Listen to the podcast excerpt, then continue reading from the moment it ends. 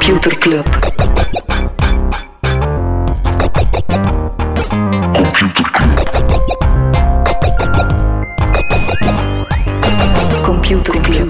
Club. Hey Freddy, welkom, welkom terug. welkom. Welkom bij Computer Club, een wekelijkse podcast over technologie. Iedere aflevering selecteren Freddy en ik een interessant artikel en presenteren we een feitje. Ja, maar we selecteren soms meer dan, dan artikels. Hè. Ja, we lezen zoveel dat we niet alles kunnen selecteren. Freddy, waar gaan we deze week de niet over hebben? non-actua, de non-actua van deze week. Ja. Ehm, Microsoft heeft een deal gesloten met de NBA. Of liever, de NBA heeft een deal gesloten met Microsoft. De basketcompetitie, Ja, hè? ja dus eh, die worden ja, zo wat de premium technologiepartner. Eh dus dat gaat niet enkel over ja, laptops voor coaches en headsets enzovoort, maar ook eh, vooral rond cloud.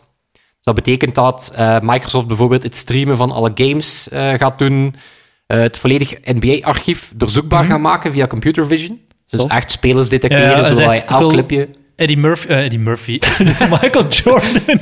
Of ja, ik wil kijken wanneer dat, eh, dat, dat, de- dat Eddie Murphy... eh, ja, toon mij die match uit Space Jam, Space Jam nog een Jam. Maar ook ooit personalisatie op de website. Ja, nee, Ah. coole deal.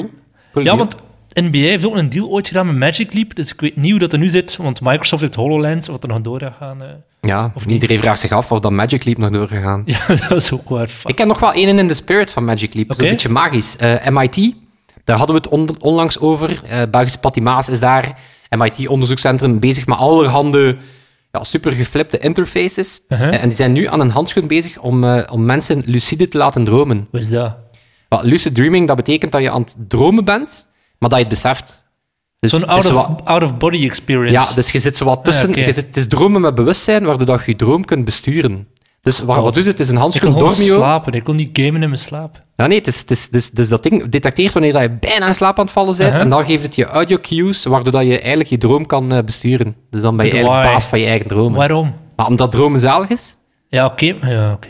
Allee, hoe zalig is het? Nu, nu krijg je eigenlijk zo de samenvatting van je droom. Ja. Nee, nu krijg je eigenlijk zo de highlight, de NBA highlight. Hoe zalig is het als je regisseur bent van je droom? Mhm. Dat is super jezelf ja. Ik heb Echt nog nooit gedaan, lucide dromen. Ja? Eh, Ik heb dat nooit gedaan.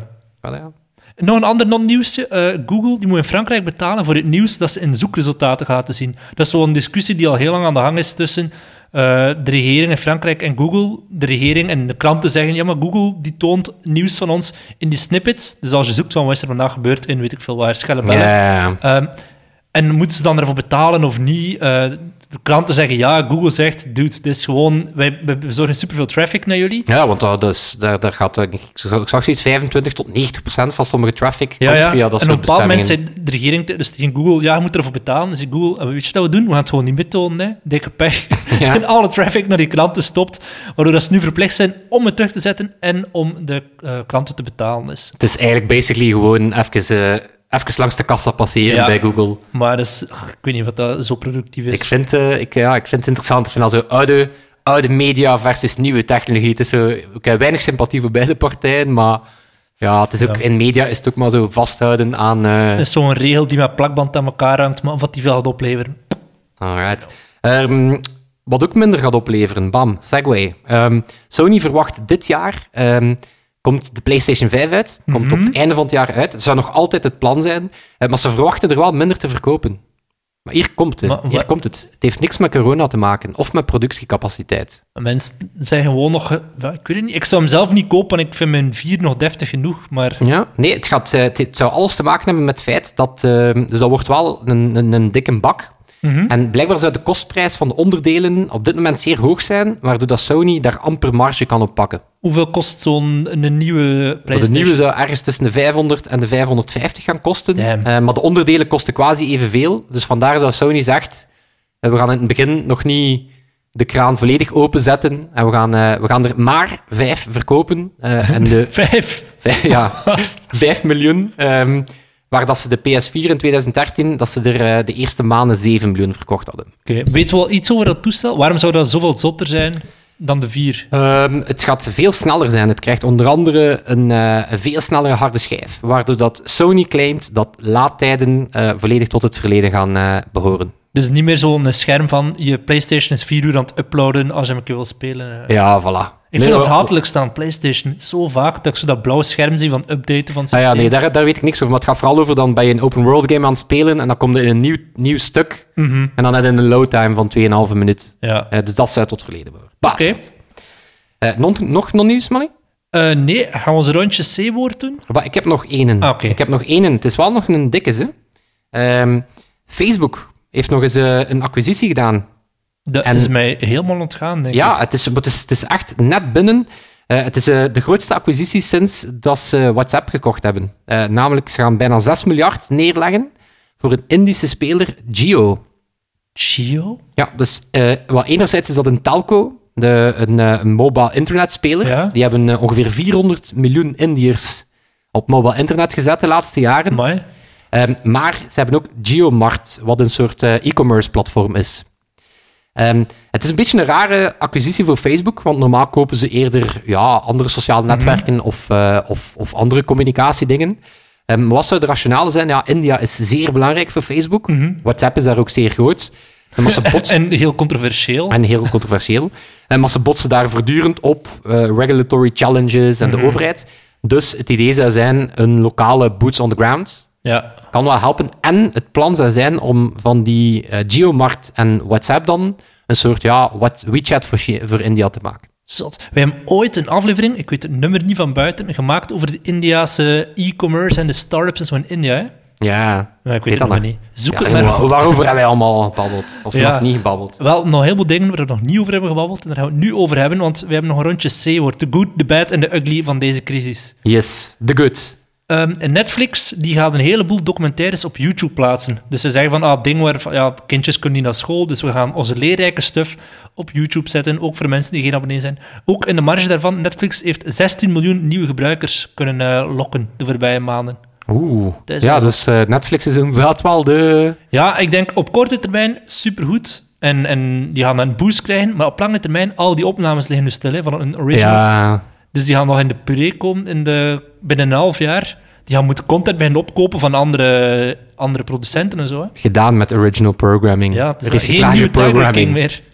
Ja, wie weet, eh, FC de kampioenen. Ja, wie weet belandt dat daar Ja, wel. wel. Dat soort shit gaat er eens komen. Heb jij nog een good?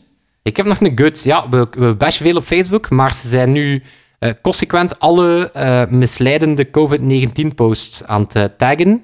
Wat vooral interessant is, het gaat over ehm, eh, 40 miljoen stukken per dag. Ja, maar die hebben van mij ook al dingen verwijderd. En dan zo nadien na een week gezegd van, fuck, sorry, dat was een foutje, eh, we gaan dat terugzetten. Ik vind in deze optiek, ik- van mij mag al- het, eh, mag het het gaan, iets eh, streng. Eh, Google doet, doet hetzelfde met eh, Gmail eh, en daar blokkeren ze 18 miljoen hoaxes per dag. Dus ja, oké, de good is dat ze het doen. De Ja. bad of de ugly, laat ons zeggen, is dat mensen zijn toch vreselijk, hè? Uit. Wereldwijde Oh, gezondheidscrisis. Alright, let's make some God. money. 5G veroorzaakt COVID-19. Eh, ook zo de good als het over money gaat. PayPal en Square. Ja. Eh, twee betalingsspelers. Eh, PayPal kennen we zelf. Square is zo meer een, een speler die dan kassasystemen en... en Van en- Jack Dorsey, ja. Ja, van Jack Dorsey inderdaad. Want die geven nu microleningen aan bedrijven die in de VS niet in aanmerking komen voor federale steun. Dat ik wel cool. Ja.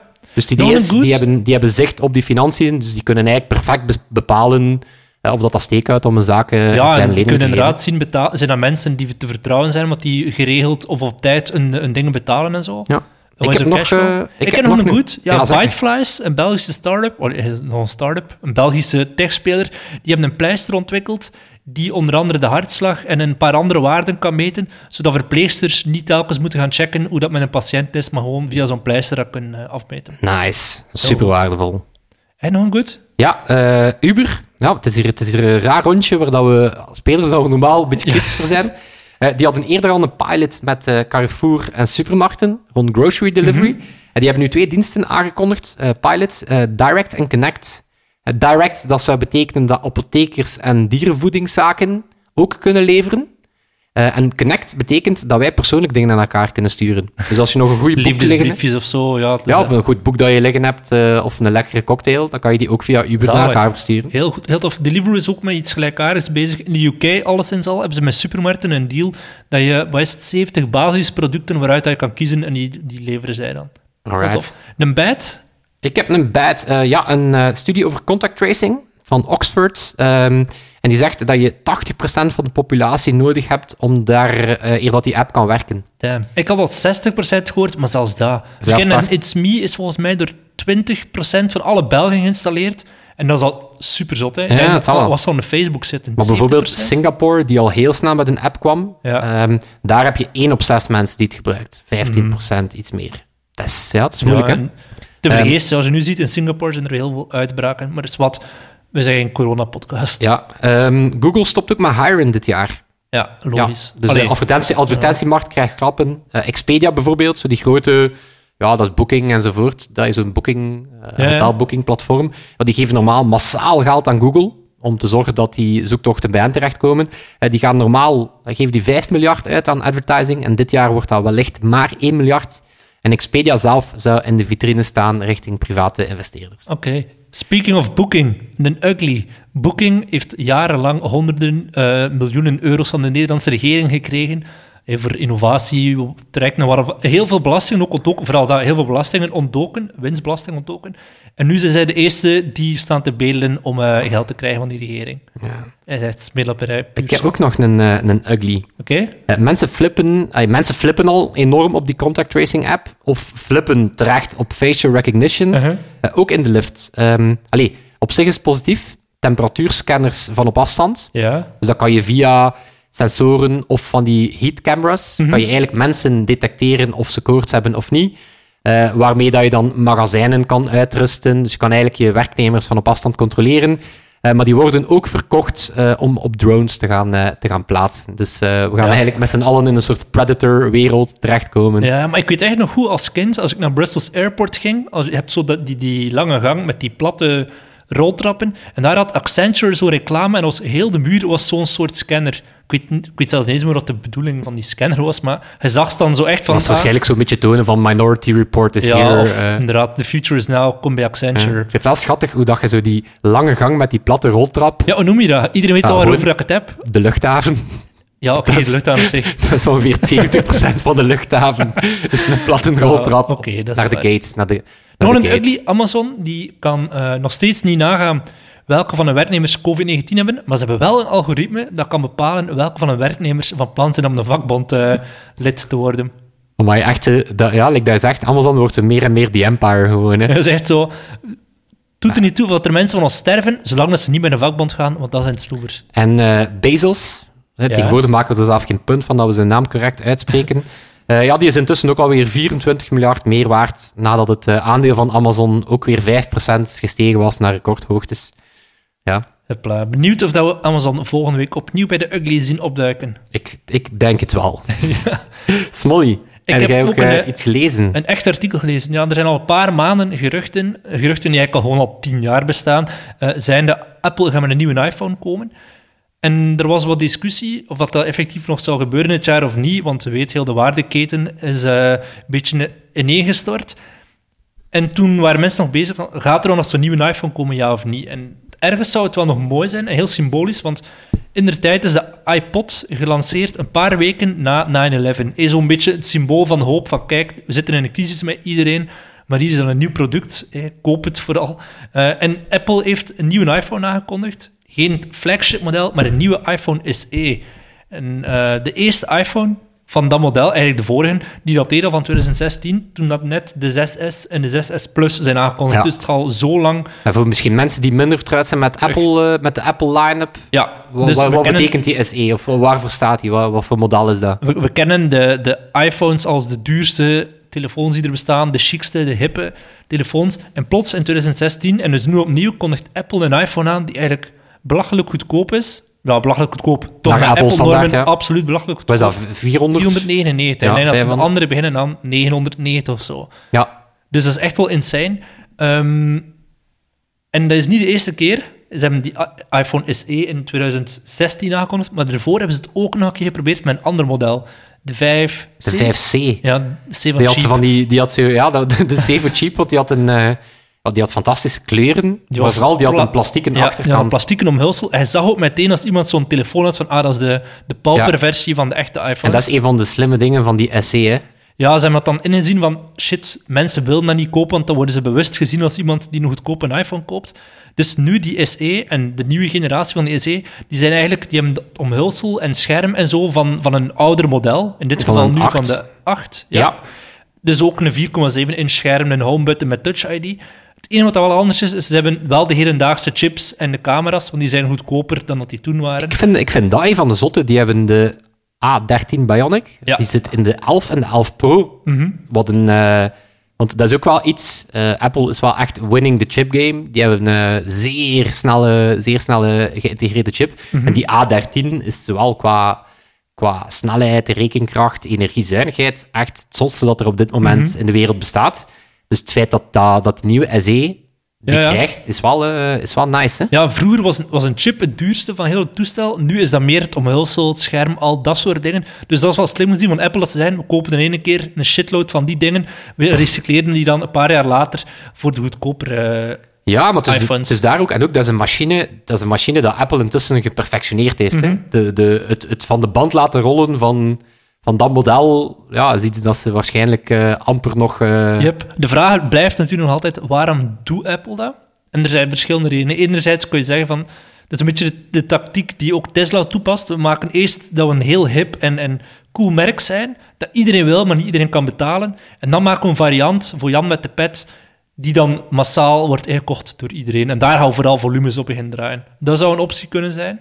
Dat blijft een beetje tricky, want op een bepaald moment kan een iPhone, iedereen zou een iPhone kunnen hebben en dan is dat niet meer cool. Dan is dat niet meer chic en luxueus. Maar ik denk, ik denk eh, omdat het, die, die SE die neemt ook meer en meer, omdat wat Apple altijd ook wel doet, is het, het model van het jaar ervoor Mhm. en het model van het jaar daarvoor, die blijven ook te koop. Ja, Als je nu 100 euro minder of zo. Ja, inderdaad, 100, 150 euro minder. eh kunnen een, een XS kopen. Mhm. of, of, dus wat ze nu eigenlijk doen, is het, het laatste model, dat wordt dan die SE.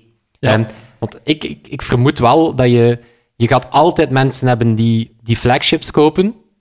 En dan ga je andere mensen hebben die zeggen, ik wil nog altijd een iPhone, want mijn gezin zit op iPhone. eh, Mhm. ik, vind dat, ik vind dat cool.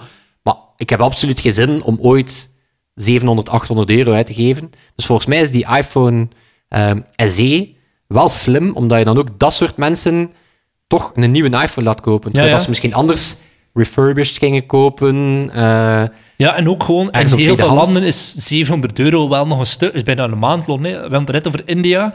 Als je daar zegt, we hebben een iPhone die 499 euro kost, dan is dat altijd duur daar, maar kunnen ze tenminste daar wel wat voet aan de grond krijgen. En wat, het is, het is daar, en dan, dan denk ik dat het grote onuitgesproken woord, want inderdaad, denk ik super terecht. En ik denk als je in India een telefoon lanceert van 500 dollar, dat dat een premium device is. En eh, dat je die markt ook wel eh, schoon gaat pakken. Maar het grote woord dat we, ja, services, hè.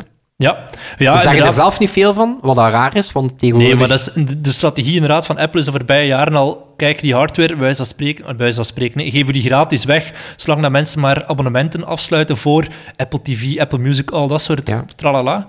En met zo'n iPhone, dat is hetzelfde wat in de muziekindustrie gebeurde. Vroeger kochten mensen een cd als een optreden van, bij wijze van spreken, een reclame voor die cd. Nu is het andersom. De cd, ja, niemand koopt doe je om Luister het gratis op, op het Spotify. festivalcircuit te geraken. Maar de tickets voor festivals en, en concerten zijn nu veel duurder dan vroeger. Hetzelfde bij Apple. Hè. Ze zeggen, die iPhone, goh, 300 euro, heb je hem. Zolang dat je nadien een abonnement afsluit voor 10 euro per maand voor al onze Eh, services. ook één, en ik zag die passeren eh, in het kader van een ander nieuwtje, kan ik misschien straks vermelden, maar de accessoire-business van Apple. ah ja, ja. Eh, het cijfer zou daar zijn dat dat de 25, 24,5 miljard oplevert. En dat zijn dan de AirPods en de Apple Watch. Eh, wat evenveel is als de Mac-business en zelf 3 miljard meer is dan de iPad-business. Dus ook hoe meer mensen die een iPhone hebben, hoe meer mensen die zeggen, ah, een Watch of een AirPods, Mhm. I want. Dus zelf dat, los van de services, is waarschijnlijk de accessoire-business ook... eh, Ja, ja, absoluut. ja, en dat, dat nieuwtje kwam er ehm, omdat Apple zou bezig zijn aan nieuwe headphones. Eh, dus geen in-ear model, dus geen AirPods of AirPods Pro, maar een over-ear, dus gewoon een koptelefoon. Ehm, Maar niet onder de Beats-vlag. nee, dus niet onder Beats-vlag, dus echt onder het Apple-merk. Eh, en het coole zou zijn dat dat enerzijds heeft dat de noise-cancelling technologie en vooral de pairing-technologie van die AirPods, Mhm. wat dat wel cool is, want die koppelt wel echt super vlot. Eh, en dat ze ook magnetisch inwisselbare stukken hebben. Ah ja. Net zoals dat je de bandjes van de watch kan Dus veranderen, een tijgerprintje. kan je inderdaad de headband en de schelpen ook veranderen. Cool. Een roze met tijgerprint. Ja. En nog ander nieuws over de echte nieuwe iPhone. Heb je dat gezien? Nee. Het, eh, Die 5G aan zou kunnen, veronderstel ik. ja, dus die 5G was al, was al was semi geweten. Nee, er zijn, eh, Het zou voor het eerst een nieuw design zijn. Wauw. Wat een nieuws. Ja, Wacht, het zou hoop het, dat een zou design is. Het zou het design zijn van de iPad Pro. Oké. Wat ik hier eigenlijk throwbacks zijn, daar heb je dat vorige week al niet verteld. Man, man. Nee, ja, het ik hoop vooral dat er een LiDAR-scanner in zal zitten, dat die Maar AR jongen, Smolly, wij hebben dat gewoon vorige week vertaald. Amai, Ah. amai. Fuck, we worden dement. Amai, amai, amai. Freddy, Twee, dus oude peten, lockdown, twee oude peten babbelen over nieuwe iPhones. Freddy, geef me anders een feitje. Dan hebben we, dan hebben we weer nieuwe kennis. Jingle, jingle mij even wakker. Oké. Jingle mij even wakker. Computerklas. Oké, Smolly. Ehm, welke, dienst, welke dienst gebruikte jij superveel, waardoor dat ze extreem veel inzichten over je hebben opgebouwd? Dat je echt zegt van, eigenlijk heb ik hier al heel veel van mijn, mijn De voorkeuren... zoekmachine van Google. Ja, bijvoorbeeld. Ja, denk Ja. ik. Ja. Of Facebook. iemand zoals jij, Twitter bijvoorbeeld. Ja. Je hebt daar eigenlijk een volledige Heel social graph opgebouwd, voorkeuren. Wat als dat stopt? Dan verdwijnt dat, hoop ik. Ja, of en wat gaat je dan doen met een nieuwe dienst? Ja, dan moeten we weer helemaal opnieuw beginnen opstarten. Hè. Ja. Wel, ik heb een nieuw concept geleerd. Ehm engineering. Dat betekent de end engineering. Wauw. Dus dat is eigenlijk een, eh, ja, dat is eigenlijk een strekking die zegt van... Er zijn heel veel, er wordt heel veel gedaan rond nieuwe diensten bedenken en lanceren en groeien van nieuwe diensten. Maar er wordt heel weinig stilgestaan met wat als die dienst stopt. Wat als je als bedrijf stopt met bestaan. Ja, wat als je ja. dienst... eh, en het voorbeeld dat ze noemden was een Jaibo-robot. was een robot van 900 dollar. Een soort, ja, Pixar-companion voor bij je thuis. En plotseling was dat bedrijf failliet. En gelukkig hadden de makers ehm, voorzien dat ze het open source konden maken, waardoor dat servers konden online blijven door de community. Ehm, maar ja, stel je maar eens voor dat je slimme thermostaat of je slimme deurbel Ja, maar failliet gaat en dat je, dat je deur niet meer slot, krijgt. kan gewoon je deur niet meer binnen. Voilà, en dat wordt dan, eh, ja, dat wordt dan een closure experience genoemd. En dan Ja, wordt ik weet, gezegd... het houdt steek dat mensen nadenken over wat als een gebruiker zijn account wil verwijderen op Tinder of whatever, dat ze daarover nadenken. Maar inderdaad, ik heb nog nooit een bedrijf gehad die nadacht over wat als wij failliet gaan. Ja, en bijvoorbeeld GDPR voorziet al dat je data moet kunnen verwijderen, Mhm. maar eigenlijk zou je ook moeten kunnen afdwingen dat zeker bijvoorbeeld van die smart producten, ja, dus, dat zou niet lollig zijn dat je een consument iets verkoopt en dat je niet kan garanderen. Allee, ik weet, dat fnuikt ook een beetje innovatie. Als je een bedrijf verplicht om te zeggen van kijk, je moet minstens vijf jaar kunnen opereren, ja, dan maakt die drempel natuurlijk hoger. Dus Ja, het is geen moeilijke, maintenance kost, hè. ja, maar daarom dat ik wel bij sommige diensten, ga ik wel, like bijvoorbeeld... Je eh, kan toch niet tot in het oneindige dingen laten leven? Wij zitten, waar staat onze podcast gehost? Soundcloud. Ja, welk bedrijf doet het financieel niet supergoed? Soundcloud. Ja, maakt hij daar nooit zorgen over? Ja. Allee, we kunnen in principe Ja, maar nieuwe kun je zo echt over alles beginnen eh, dingen in leven laten houden. Het internet is een verhankelijke plek, hè. Ja, maar iemand vroeg mij onlangs van, van ja, waar zou ik mijn podcast hosten? Ik heb, ik heb ze doorverwezen naar, eh, naar Anchor, omdat Spotify zit daar nu achter. Ja. En dan weet je van, ja, dat gaat niet snel verdwijnen. Maar wat, engineering. Mhm. Cool, hè? Denk, moest je echt willen dat iets niet verdwijnt, dat je het nog altijd fysiek op een kopie ergens moet zetten. En dan hopen dat die drager, die fysieke drager, niet verdwijnt. Hè. Ja. Zoals een VHS-cassette van vroeger. Ja, ik- vind vooral ook in, in, het, kader van digitale diensten, ik vind dat gewoon... Het, het zit voor mij weer in die spirit van, van je moet die diensten makkelijker met elkaar kunnen laten communiceren. Ja, ja, ik zou hem veel makkelijker... Ik zou mij geen zorgen moeten maken als, ik, als een dienst stopt. Eh, eigenlijk zou ik gewoon moeten zeggen, ik, zelf stop die dienst niet, ik wil gewoon even naar een andere. Dat al je MySpace-vriendjes meegaan naar Facebook. Dat je Ja. Tom van MySpace bij je Facebook-vriendjes. Alright. Freddy, heb je nog een artikel gelezen? eh? Ja, ja, ja, ja. Ik heb, eh, wel, ik vind, het wordt in eh, Corona Times, wordt er serieus en terecht op, op Zoom geklopt. Mhm. We vermelden het zelf niet meer. Elke week is er wel een nieuwe Zoom screw-up.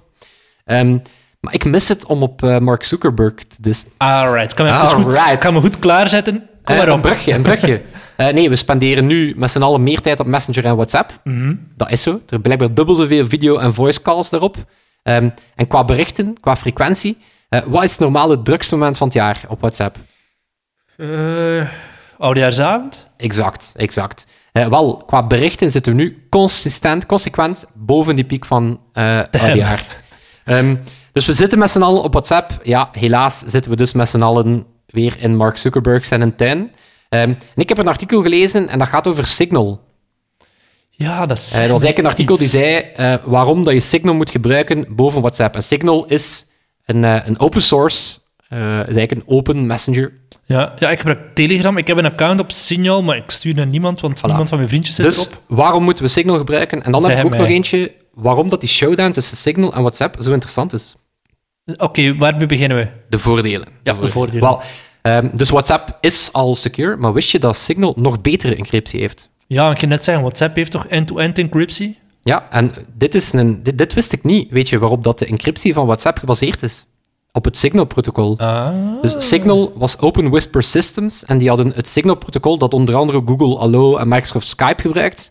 Eh, en daar ha- had WhatsApp toen gebruik van gemaakt voor zijn encryptie, maar hier komt het. Eh, door het feit dat Signal meteen op zijn eigen protocol bouwt, komen bepaalde security features sneller naar Signal en duurt dan langer dat ze op WhatsApp komen. Ja, Eh, bijvoorbeeld, verdwijnende berichten is al op Signal, is nog niet op WhatsApp. Eh, je user profile op Signal kan je delen met gebruikers onderling, maar zij zien het zelf niet. Dus ze hebben geen centraal profiel. Ehm, of als je bijvoorbeeld zo'n Google Keyboard gebruikt, dan deelt dat geen data met Google.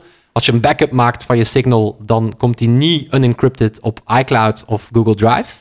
bij WhatsApp is dat dan wel het geval. Ja, dus dat is eigenlijk Ja. de ironie. Het is geëncrypteerd, maar op het moment dat je een backup maakt, niet. dus eigenlijk... ehm, tweede voordeel, het is open source. Mhm. Ehm, wat betekent ehm, dat één, andere mensen kunnen erop verder bouwen.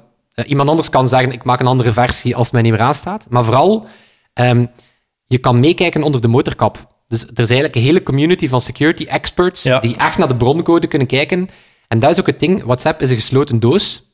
En nu zien we meer en meer dat er exploits komen. Dus eigenlijk leren we pas wat de fouten zijn van WhatsApp Mhm. als er een exploit is. En die zijn er het laatste jaar. De laatste jaren zijn dat er meer. Ja. De laatste jaren leren we dat WhatsApp geen... eh, ja, niks is een, is een dat je niet binnenbreekt, maar toch meer en meer. En met Signal, door het feit dat je eigenlijk met de hele community meekijkt, ja, zou dat securder zijn. Maar hier komt het beste... Hier komt het beste ehm, Wie zit er achter signaal? wel, vooral, wie zit er niet achter Signal? Facebook. Ah ja, oké. Ja, Facebook, ja, super slechte track record van privacy. Dat zou niemand moeten verbazen. Bijvoorbeeld WhatsApp eh, kwam al eerder in opspraak eh, omdat ze jouw telefoonnummer zou linken aan je Facebook-profiel voor advertising te tonen. Ja, want dat was zo de deal toen WhatsApp was overgekocht door Facebook. Moesten niet beloven dat die nooit dingen gingen wisselen onderling, maar nadien bleek dat die sloebers dat toch wel weer eh, Voilà. gedaan hadden. En hier komt hij. Wie had in 2014, na de merger, wie moest echt tegen de EU, wie is er gecoacht door Facebook om te zeggen dat dat niet kon, dat dat technisch super moeilijk zou zijn? Sheryl Sandberg. Nee, Brian Acton, een van de twee oprichters van WhatsApp, Uh-huh. samen met Jan Koem, onder andere man achter Skype. Eh, Die moest toen echt zeggen van, kijk, ja, dat gaat niet gebeuren, want dat is technisch bijna al niet te doen. Nu, Brian en Jan, die zijn dan beide opgestapt. Eh, discussies met Zuckerberg over advertising, zwakkere encryptie, het feit dat ze moesten liegen tegen de EU. Ehm, nu, die, die moesten contractueel hun mond stilhouden. En zo gaat dat dan. Eh, Je krijgt pas uw, ja, uw, eh, uw cheque als, Ja. je, als je een aantal jaar je bek uit. Wel, Brian Acton eh, die heeft toen in een power move eh, is hij toch opgestapt en is hij ongeveer 800 miljoen dollar, 850 miljoen dollar aan aandelen kwijtgeraakt. Omdat hij zijn mond niet had gehouden. Voilà. En wat heeft hij wel met zijn miljoenen dat hij wel had gedaan? Nou, die Geïnvesteerd. aan, hoop ik voor hem. Geïnvesteerd in de Signal Foundation. Jepla. Dus die kende Big al- Dick Energy. Die kende al de man achter, eh, achter het Signal Protocol. en die maakte, zei ook van, oké, het is belangrijk dat die gewoon financieel geen zorgen moeten hebben. Dat ze niet commercieel moeten zijn. Heeft toen meteen een foundation opgestart.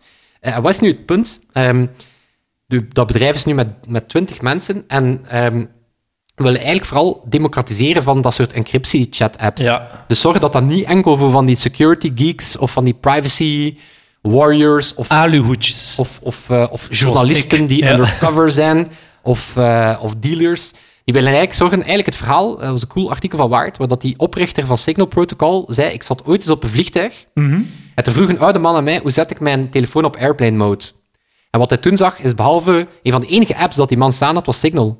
Zot. En toen besefte hij van, oké, dit is waarom dat we het doen. Ik wil Ja, eigenlijk ja. dat iedereen secure kan eh, doen. Dus wat ze nu volledig aan het doen zijn, is ja, ook van die populaire features, zoals Stickers. videocallen, stickers, eh, groepschat, eh, erin steken, maar telkens zonder ook maar enige toegeving te doen als het gaat over encryptie en privacy. Super cool. Ja, ik vind het wel echt een power move van Brian. Want hij zegt, ik verkoop mijn wat aan Facebook en ik investeer in de... Ja, de want dat, je voelt ook wel dat je meteen in de problemen komt en, en met al je contractuele dingen. Ja, ja. Maar die zegt gewoon, allee, 850 miljoen toen, hè, is Ja, hij kwijtgeraakt. Is al veel dat, meer nu, Dat zal al veel meer zijn. Ik vind dat een dik power move. Het is like Stefano, Stefan van de frituur Gouden Saté, die dus frituur verkoopt en echt een paar meter verderop een nieuwe frituur begint in Noverpoort. Inderdaad. de gouden saté. Brian, Brian Acton, de gouden saté van de Een beetje de encrypted Stefano chess. van de, van de tech Maar wat is het jammer aan Signal, Smolly? Er zit niemand op. Ja, er zit bijna niemand op. Nee, ik, zit er, ah, ik heb een account, maar Wij zitten er wel op, hè, Smolly? wij zitten erop. Wij zitten sinds... Kijk, ik heb in het kader van mijn research beslist... Ik, dit wordt mijn, mijn first choice. En eh, ik heb meteen een bericht naar Smolly gestuurd. Hey, Hey, ik heb een hey Smolly. Smolly gestuurd. En een hey Freddy terug gehad. Eh, wat gaan we doen, Smolly? We gaan mensen overtuigen om eh, op signaal te komen. Hè? Het is zalig. Dat, we- wat gaan we doen? We gaan mensen overtuigen, maar we gaan geen poging doen om ze te overtuigen. Jawel, Hopelijk is het kom. duidelijk na de podcast. Als, als iedereen nu van ons, iedereen die het hoort, drie vrienden uitnodigt en hun vraagt om ook drie vrienden uit te nodigen, dan hebben we binnen een week heel België mee. Voilà. Voilà. Ja, oké. Dan denk ik dat we er zijn. Ja, het is eigenlijk gewoon echt, het werkt hetzelfde als WhatsApp, het werkt hetzelfde als Facebook Messenger. Het is veel veiliger, het is niet van Facebook. Het enige wat je moet doen is gewoon vrienden overtuigen om gewoon de gesprekken die je op WhatsApp hebt te verplaatsen zijn. Gaan we niet gewoon switchen naar Signal. Zo moeilijk is het, hè? En wat ik, ik, ik dacht, dit gaat mij tegenhouden. Ik gebruik heel graag die chat-apps op mijn Mac. Omdat ik dan, ja, ik zit minder op mijn telefoon. Dat typt ook iets sneller. Ehm, er bestaat zelfs een Mac-app. Dan Voilà. dacht ik, dacht ik van shit, dat ga ik wel missen aan WhatsApp. Maar nee, het bestaat ook op mijn Mac. Voilà, bam. Je hebt echt niets dat je moet missen. Je hebt zelfs meer. Eh, jawel. Bram vertelde mij, Ah. wat je wel mist, is eh, GIFs. Oké. Kunnen we het nog even... Wat ongetwijfeld zijn ze wel bezig aan het meest secure GIF-platform ter wel. wereld. Ja, want ik denk al inderdaad als je een Giphy begint te integreren, zoals dat WhatsApp doet, dat er waarschijnlijk ook Voilà. heel veel bugs bij komt. Oké, maar dan stel ik voor dat we ook nog een thank you GIF sturen naar eh, onze original amigo Sebastiaan. Yes, de welke edit. soort dan zijn de thank you gif? Ik weet, ik ben zeer slecht in gifs. Ik stuur meestal nog zinnen met leestekens. Amper al een keer een emoji. Ja, het is Zo intens. oud. Het is intens. Het is intens. Ik voel mij super zot als ik geen gif post. Ehm Smolly, ik heb trouwens een raar gevoel. Waarom? Ik heb zo'n gevoel dat de, dat de podcast, dat deze podcast een dag later dan, dan normaal online gaat komen. Ik weet niet meer welke dag dat we zijn. Eh, waarom heb je dat gevoel? Het is een, interessante kijk achter de schermen. ehm, omdat dit de tweede keer is dat we deze aflevering opnemen. Eh, ja, En toch klonk hij nog redelijk spontaan. Ja, ik, ik weet, ik weet het niet. Allee, we, hebben hopelijk. de, nee, we zijn na 91 afleveringen zijn we erin geslaagd om een eh, opname te doen zonder dat we audio gecapteerd hebben. Het was een leeg audiobestand, als, als Sebastiaan Ah. ons wist te vertellen. Eh, dus ja, voilà, kijk, we hebben het dus... eh, En we hebben die niet meteen na- opnieuw gedaan, maar gewoon twee dagen later. Dus twee dagen geleden zijn we erin geslaagd om de opname te fucken. Voilà. En, we eh, hebben ons gisteren de kop ingezopen, waardoor dat we een eh, soft reset gedaan Ja. hebben. Dus voilà, kijk, aan jullie om te oordelen of dat het eh Toch nog spontaan dat het klonk of niet. Maar bon, dat zal het zijn. Tot volgende week, waar dat we het wel hopelijk terug in één keer gaan, eh, gaan inblikken. Tot volgende week. Tot dan. Yo, yo. Yo. Computer Club.